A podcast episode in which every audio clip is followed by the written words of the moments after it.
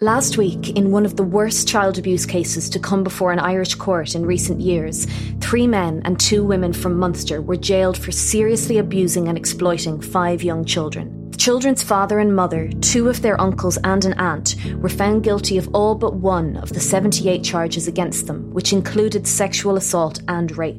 The judge in the case called their crimes the most profound breach of trust a human being can commit against their children. I'm Sorcha Pollak, and this is In the News from the Irish Times. Today, we hear the story of the Munster child abuse case from the reporter who covered it and ask what does the future hold for these children who were abused and neglected for so long? And a warning for our listeners today's episode does contain detailed descriptions of the abuse and exploitation of children. Isabel Hayes is a court reporter who has covered the Munster abuse case for the Irish Times. Isabel, can you take us back to when this case first began? How and when were social services alerted to the fact that there were problems inside this household? August 2014 was when the social worker who gave evidence at the trial was assigned to the family. At that point, there was one kind of case or file open on them. This was because the eldest child had run away from school. And I think the principal followed him home and was so concerned at the state of the house that she contacted TUSLA this social worker then met with the parents. Um, a month later, she visited the house. And I think she was so horrified at, at what she was seeing that she then opened cases on all of the children. And, and so it began. Can you tell us how many children are in the family? And do we know, know what age they were when the abuse began? We do, yeah. Um, in terms of how many children are in the family, covering the time frame of the trial between 2014 and 2016, um, the parents had five children, uh, four boys and one girl. The children were aged from as young as one years old to nine years old. You mentioned that social services went to visit the home. What kind of condition were these children in when they started getting involved? Yeah, the, the social worker's evidence of what she saw when she went into the house that day, it was stark and, and it was almost hard to believe your ears uh, as she was giving evidence. When she was first let into the house by the mother, the first thing she saw was this ancient slice of pizza on the floor. And you know, we're not talking moldy. She said it was it was fossilized. It had been there so long. She said the house was incredibly bare. There were no pictures on the wall. There there wasn't even a TV. There were no toys or anything to indicate that any children were living there, never mind five children. The walls were painted a dark glossy brown and it emerged at trial that instead of cleaning the walls, the father just kept repainting them in this dark glossy paint. So it, it was it was very grim she described these thick, hairy blankets covering almost every surface in the house, which totally baffled her. She didn't know why they were there. She would have suggested a mother to wash them, but they were never cleaned. There were no cleaning materials of any kind whatsoever. We're talking no toilet roll, no shampoo, no shower gel. I think there was one bar of soap in the upstairs bathroom that it was clear to her it, it hadn't been used in a long time. Now, she said it was, you know, the house was deathly quiet, it was desolate, it was bare, it was but when she went back downstairs, she suddenly noticed this movement from, from under one of the blankets. And she discovered that actually the, the youngest little boy had been there all along. This little baby, he was only 18 months at the time, so a toddler, and he was really, really tightly strapped into a small buggy. And she said he was just staring up at her with these big eyes and saying nothing. His, his skin was kind of grey and clammy. She said he was extremely thin and his legs were just like spindly little sticks and she performed some basic developmental checks on him and, and he made almost no response and, and he hardly had any words. And she said when she lifted up his little chin, she discovered these two thick rings of, of she described as crud and dirt. Obviously just hadn't been washed in, in such a long time.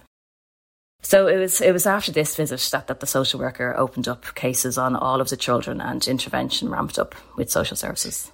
We also discovered in the trial that the father had been medicating his children. Why was he doing that and, and what was he giving them? Well, one of the children had a medical condition and was prescribed various medications for it. And one of these was sleep medication, um, melatonin. So one of the neighbours told the trial that almost every evening she would see the father lining the oldest four children up in the garden in the evening. And he was doling it out to them. And she said that then, after he gave them this medication, they'd be quiet between 6 and maybe up to 11 pm. But then the noise would start again. It was a very noisy house, the neighbour said, and the noise would start up again until around 2 or 3 a.m. The father told social workers eventually that he, he was giving the children the medication to knock them out and to get them to sleep. He said he gave the girl uh, the most because she was the hardest to knock out, so to speak.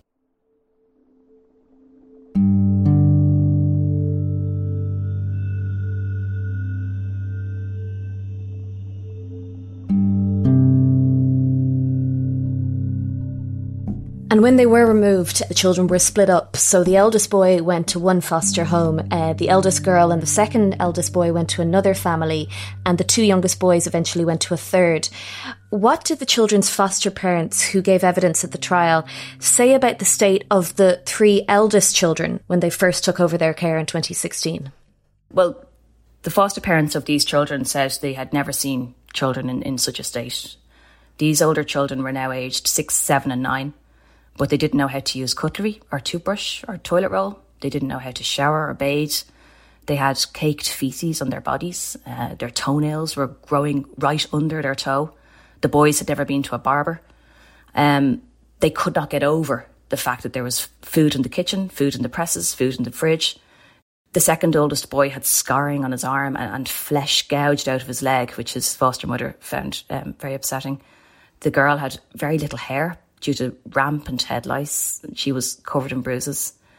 The foster mother of this boy and girl said they had huge issues with food. They couldn't identify when they were hungry or control how much they ate, so vomiting was an issue. They used to take food and hide it around the house in case it was taken from them. They couldn't chew properly, so their food had to be chopped up into manageable portions.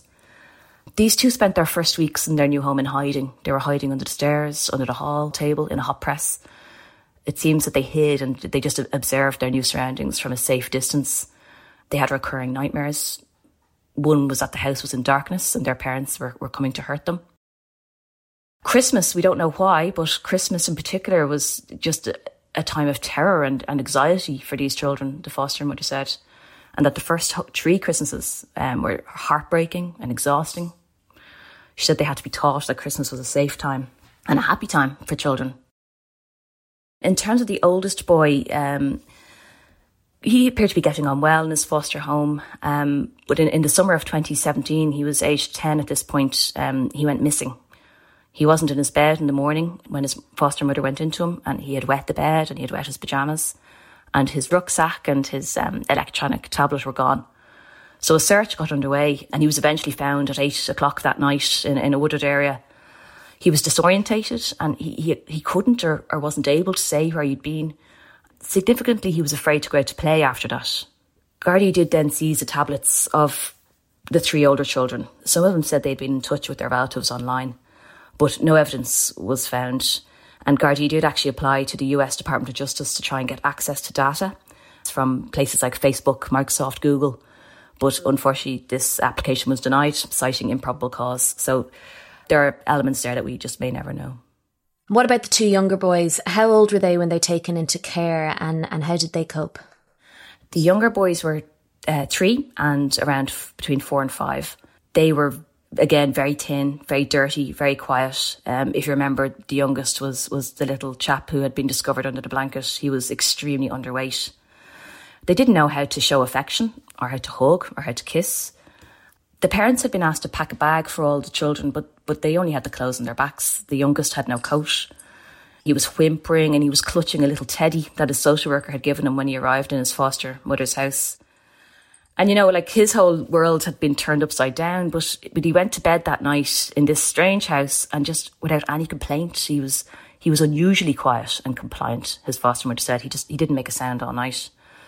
And when she found him the next morning, when she popped into him, he was still lying on his back and he was just playing silently with his fingers, she said. She thought like he could have just stayed there all day. You know, if I hadn't come into him, he wouldn't have complained or made a sound. This continued for, for a good while. He, he wouldn't call out if he was even sick or if he wet the bed. She said it was like he didn't know that if he needed help, he could ask for it. He was wary, he was tense. He would creep around the house on tippy toes, she said, and he'd, he'd look around corners before proceeding. And his speech was extremely limited. The second youngest, his speech was also extremely delayed. Um, on his first night, they reported, his foster mother reported, he, he was crying silently and, and tears were just streaming down his cheeks, but there was no sound escaping him. And, and, and she said she'd never seen anything like that before. And he fell asleep on her lap in that state that night. This little boy was described as hyper vigilant. Um, at night time, he would pretend to be asleep every single night when she was putting him to bed. But then when she checked on him during the night, he'd jolt awake in terror, and it would take a good 20 minutes to get him back to sleep. So just a, a range of issues and, and very different issues um, depending on each child. The foster parents also had to install extra security at their homes. Is that right? Why did they do that? The foster mother of the boy and the girl, the second oldest boy and the girl, found them extremely anxious. So, as well as having these n- nightmares every night, they, they were afraid to play out in the front garden, even in the garden. If the foster parents were out there with them, they would play happily, no bother. But if the foster parents tried to go back into the house, you know yourself, you know, get a cup of tea, empty the dishwasher, the mm. children would just follow them right back in. So there was a safety report that was recommended, and um, they undertook a number of security measures on their home. And they said, as soon as that was done, it made a massive difference. They seemed much more secure in themselves. Um, they even engaged better in therapy. So that was their house. But in the house of the two youngest boys, they also installed security measures, but actually, from their point of view, it was more from the parents, the foster parents, who were really worried. They had noticed strange cars pulling up near the house with people they didn't know inside. You know, it might be nothing, but they were in constant contact with Gardaí about it, and, and they too eventually installed security measures for, for peace of mind.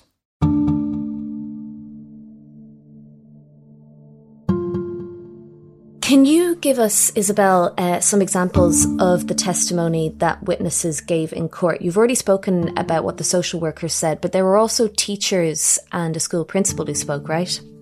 Yes, I think we had a number of the children's teachers, the school principal and the deputy principal, all gave evidence, and it was it was really evident that they were extremely concerned about the state of the three older children, and they liaised regularly with TUSLA um, to try and keep them abreast of what was going on in the family.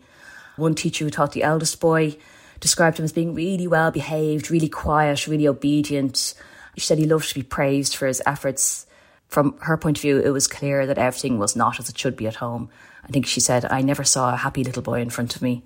Another time, um, this is the oldest boy, he arrived at school, but he wouldn't come into his class, and he just he just lay curled up on the ground in the fetal position. And um, his father and uncle were standing over him, and he, he wouldn't talk to them the teachers sent the men home, but they could, couldn't coax him out of that position for a long time until I think one of the teachers started chatting to him about a match she'd been at the night before. The girl was described as a lovely little girl um, who was quite confident and she got on well with her peers. But like her brothers, she'd often arrive in school in a dirty state.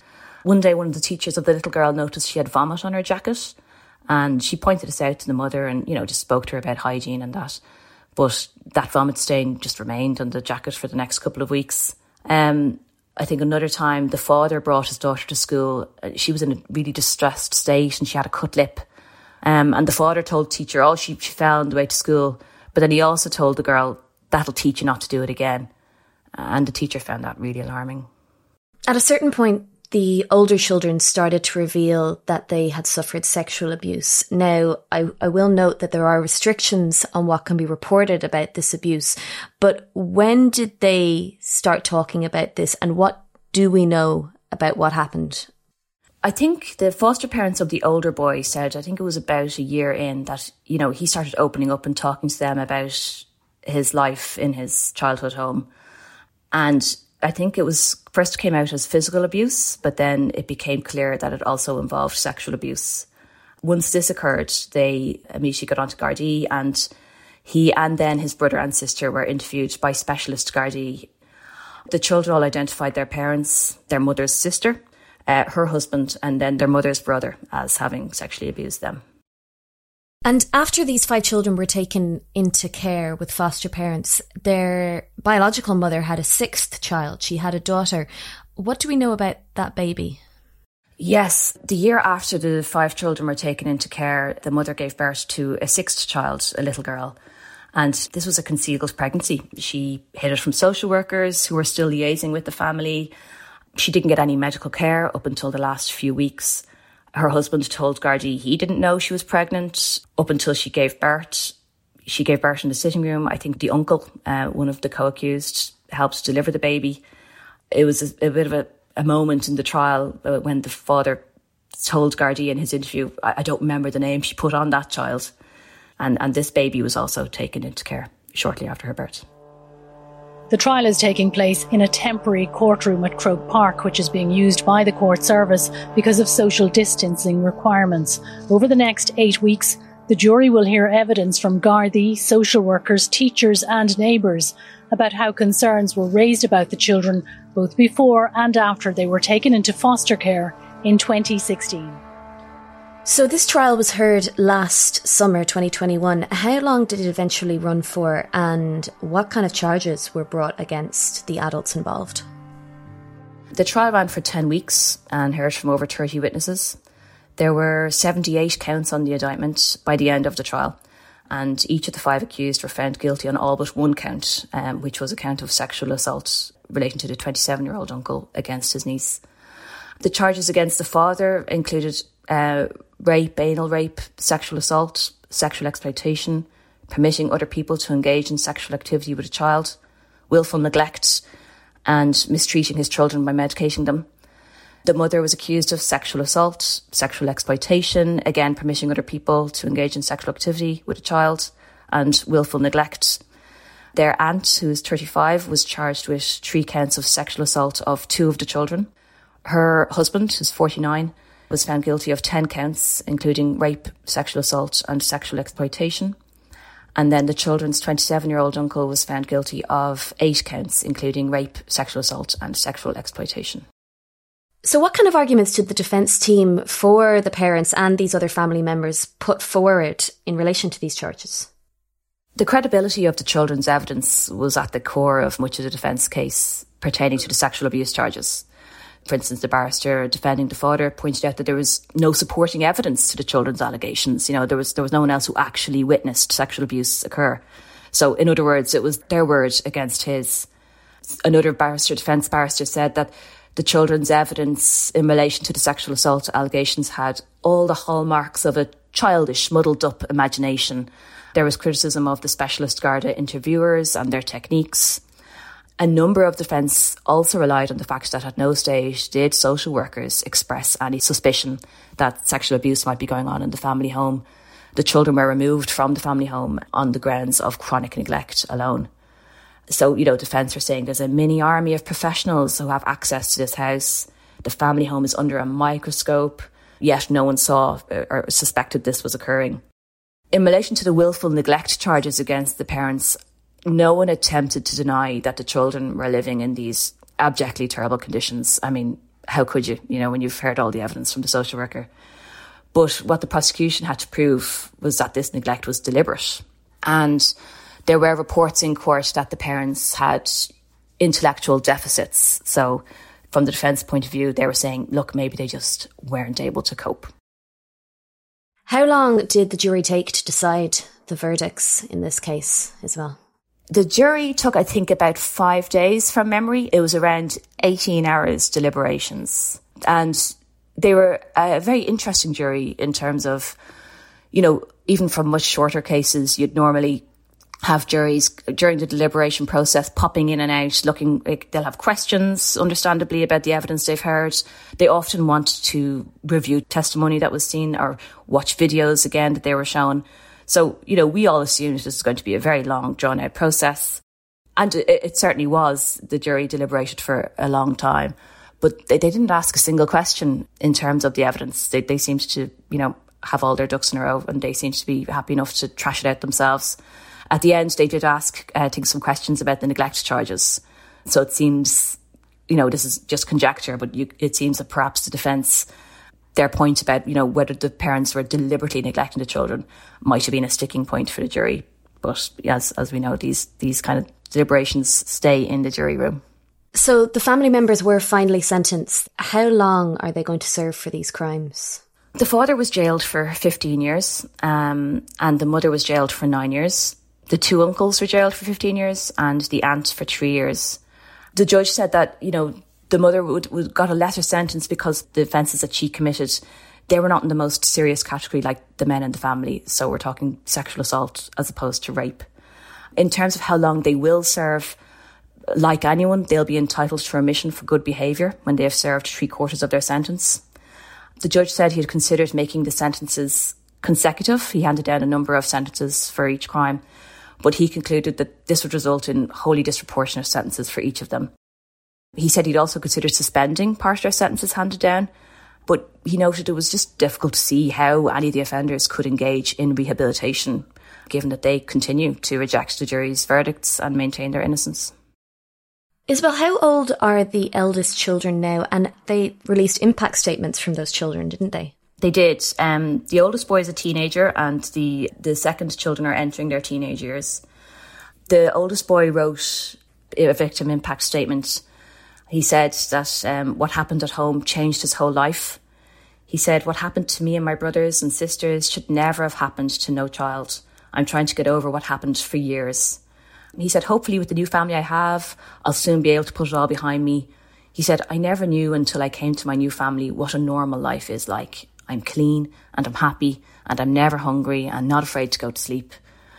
He said, I think my old family should go to jail for a long time for what they put my brothers and sisters through and he also said they should not be near children again.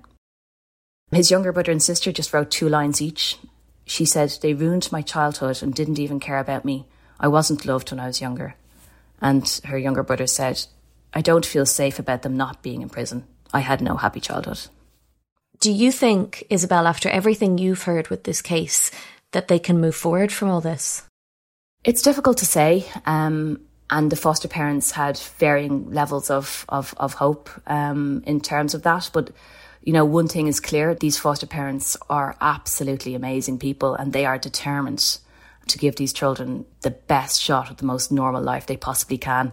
There is literally nothing they are not doing, by the sounds of things, to really ensure that these children recover from their traumatic early childhood. I mean, when you look at the sheer list of professionals that they have brought in for these children, it just goes on and on. You know, speech and language therapists, physiotherapists, occupational therapists, dietitians, eye specialists, dentists, orthodontists, psychotherapists, play therapists, neuropsychologists, attachment specialists, even a burns specialist, plastic surgeon consultant.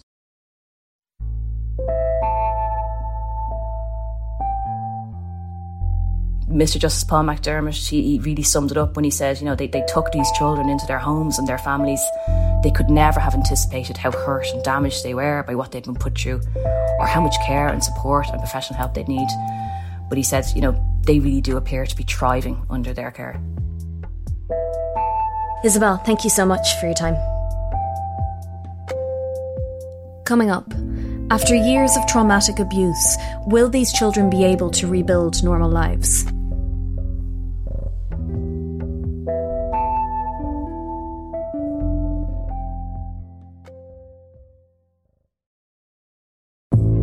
When we hear about cases of neglect and sexual abuse within families, like the Munster case, it raises an uncomfortable question.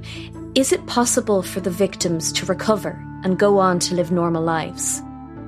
Yeah, so it's a question many people ask. I suppose the first thing to say on it is reading something like this, it's quite shocking. And I think the sexual abuse seems to be a piece that stands out to most people as the most horrific part. And I suppose sometimes neglect and emotional abuse is overlooked, and actually, it can be what has the most detrimental impact. Tara Keogh is a therapeutic social worker who specialises in helping children who have experienced trauma we consider their needs when we think about developmental trauma. So that's trauma not occurring as a one off incident. It's very different. So it occurs within their primary caregiving relationship. So the people that should be protecting and keeping children safe were unable to do that. And I suppose consistently unmet their children's needs. For children who, from a very young age, their needs are unmet, they think of themselves as unworthy, unlovable of care. Some of them may, you know, stop trying to have their needs met. And I think in this case, in some of the victim impact statements, we did read from foster carers about children not crying out or, you know, lying in cot silent. And I suppose, unfortunately, that's something that we hear about a lot. And these children in Munster, they've had a horrific start in life based on what we've learned from the trial. And we're not going to speak specifically about their situation, but more generally, when looking at children that you've worked with in similar situations, what are the long term effects of the kind of abuse that they've suffered? That type of trauma, I suppose, it, it's basically an assault on all facets of a child's development. There's a disproportionate impact between zero to three years, and sometimes we forget about that. We think when children are in in, a, in an abusive situation or neglectful situation between zero to three, that, oh, well, they'll be okay. They won't remember, but their body remembers, their senses remember. So I suppose for all of the children, even after they are received into care and into a place of safety that we as adults, you know, know is safe, they don't necessarily feel safe. It takes a long time for them to feel safe. I suppose their bodies have had to be on alert and their systems and their development on alert for so long that they're wired for danger, I suppose. So what they need, you know, absolutely they can do well in the aftermath of developmental trauma. But sometimes there's a misconception that, oh, well, some therapy will support this. And actually, it's a whole system that needs to be supported. So they need safety is their primary need. They need safe relationships. That needs to be in school. On the social workers they work with, their foster carers will need, you know, significant support because it involves therapeutic parenting as opposed to more traditional parenting approaches. And I suppose the impact at different stages of development will be different for each child. So depending on when they experience the trauma and at what stage of development. But certain milestones can be difficult or certain developmental um, changes for children. So, for example, starting school, we expect children to be able to do certain things. And actually, if they're still in their survival brain and not feeling safe, it's going to be very difficult for them to be in school. Similarly, teenage years going on to, you know, form intimate relationships, childbirth can be really triggering. So yes, children absolutely can do okay, but they need a therapeutic web of support around them. And not just on, there's a perception that it's until the age of 18. It needs to go on beyond that to break the cycle, really. We've heard that these children have been placed with very supportive and loving foster families. Would that give you hope looking into their future that there is possibility for another chance at life for this family. Yeah, absolutely. I mean, when someone has experienced this level of trauma, it's it's always there, but that's there is a very hopeful picture in that with um, support around them. With I suppose I refer to as a therapeutic web. So it's not just about supporting the child; it's about supporting their foster carers to respond to them in the best way they can. It's about supporting their school teachers they're social workers. We are, you know, social workers, there's huge under resourcing of social workers in this country. And sometimes they're, it's very difficult for them to build relationships with the children given the shortages there. And really for these children, the more positive experiences of safe relationships that they can have, the more positive an outcome there will be for these children. So it's certainly not a case of they cannot heal from this. They can, but it will ebb and flow. There will be changes over time. People need to be tolerant that these children will regress at points to move forward again. I suppose that is the nature of developmental trauma and why it's so unique to one off traumatic incidences. And I suppose it's further complicated for these children in that they have given evidence against their parents. And that can come up in different ways and be very complex for children. And also, we have to remember, albeit horrific abuse and they were unsafe in the care of their family members, it's a loss for them as well. It's the definition of complicated grief um, for these children. So it's, you know, it involves very sensitive and careful navigating um, for the duration of their childhoods, but absolutely they're always hope for children and indeed adults who have experienced this type of abuse. Tara, thank you so much.